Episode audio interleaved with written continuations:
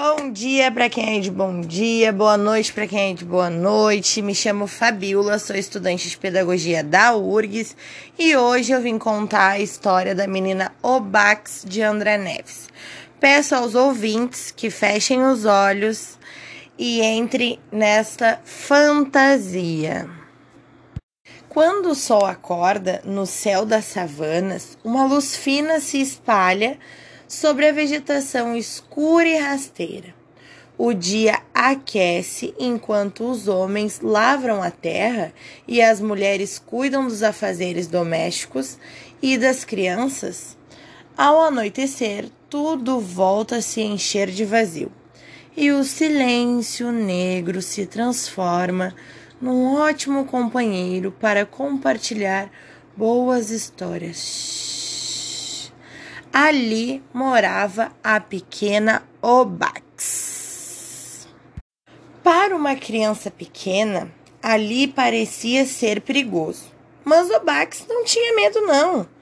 Corria pela planície em busca de aventuras e depois retornava com os olhinhos brilhantes. As histórias eram muitas. Ela havia caçado ovos de avestruz, conhecido elegantes girafas apostado corrida com antílopes e enfrentados ferozes crocodilos. Ninguém se importava. O Bax vivia muito solitária, tinha poucos amigos, e inventar aquelas histórias deveria ser sua melhor brincadeira. Uma vez, o Bax contou ter visto cair do céu uma chuva de flores. Nossa, e você se molhou? Caçoaram as crianças. Onde foi isso? Duvidaram os mais velhos. Calma, gente, é por isso que ela está tão cheirosa, disse a mãe, logo abraçando sua filha. As histórias, como contam os contadores na África, são sagradas, mas algumas invenções de Obax eram demais e todos acabavam rindo. Como poderia chover flores onde pouco chove água, minha filha? Obax, muito triste, correu pelas savanas e jurou nunca mais contar suas aventuras. Mas guardar aquilo tudo para si mesma não era bom. Então, ao tropeçar numa pequena pedra em forma de elefante, Obax teve uma grande ideia. Partiria pelo mundo afora, pois em algum lugar ela haveria de encontrar novamente uma chuva de flores sabendo onde, como e quando ela poderia provar a todos que sua história era verdadeira. Claro, o trajeto seria lento, difícil e torturoso se ela não tivesse pedido ajuda ao seu grande amigo Nafisa, um elefante que havia se perdido da manada e vivia sozinho pelas savanas. Então Obax e Nafisa viram chuva de água,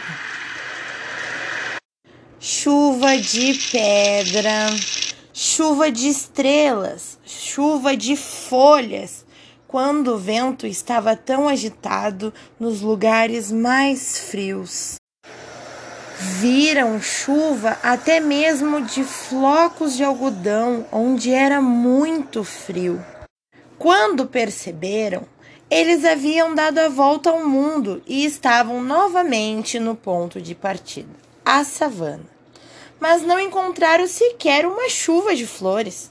Era madrugada quando regressaram à aldeia. Em casa, os mais velhos estavam aflitos com o sumiço de Obax, mas se fartaram de alegria ao vê-la entrar e contar as novidades. A menina tagarelava sem parar. Você deu a volta ao mundo nas costas de um elefante? Hum, duvidaram os mais velhos. e ela veio com você? Debocharam as crianças. Essa menina conta cada história, brincou a mãe, ajeitando os birotes de sua cabeça. Porém, desta vez, o Bax não se entristeceu, nem poderia Nafisa provaria tudo. Então disse bem alto: Vamos lá fora? Ao saírem da cabana, não viram nada, nem perto, nem longe.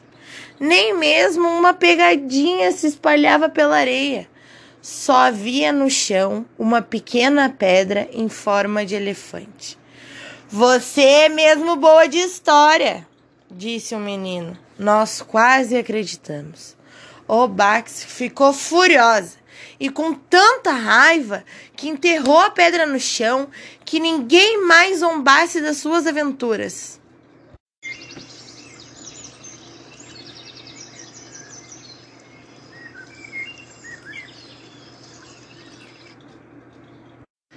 Na manhã seguinte, um bater de asas chamou a atenção de todos.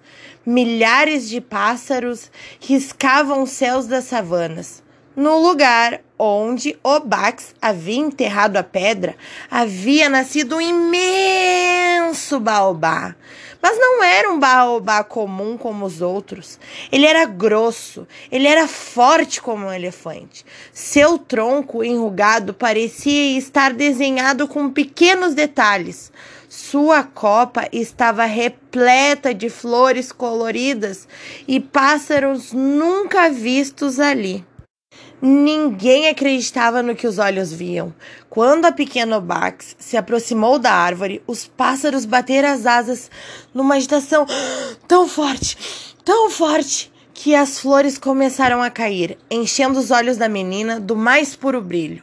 Era a chuva de flores que forrou a aldeia com um tapete de pétalas perfumadas. Depois daquele dia, todos passaram a prestar atenção nas histórias de Obax. Ela cresceu forte como baobá. E na chuva de lembrança estava Nafisa, seu grande amigo. Hoje, quem se encosta no tronco dessa árvore sagrada, procurando repouso, é capaz até mesmo de sonhar com suas aventuras. Por hoje era só.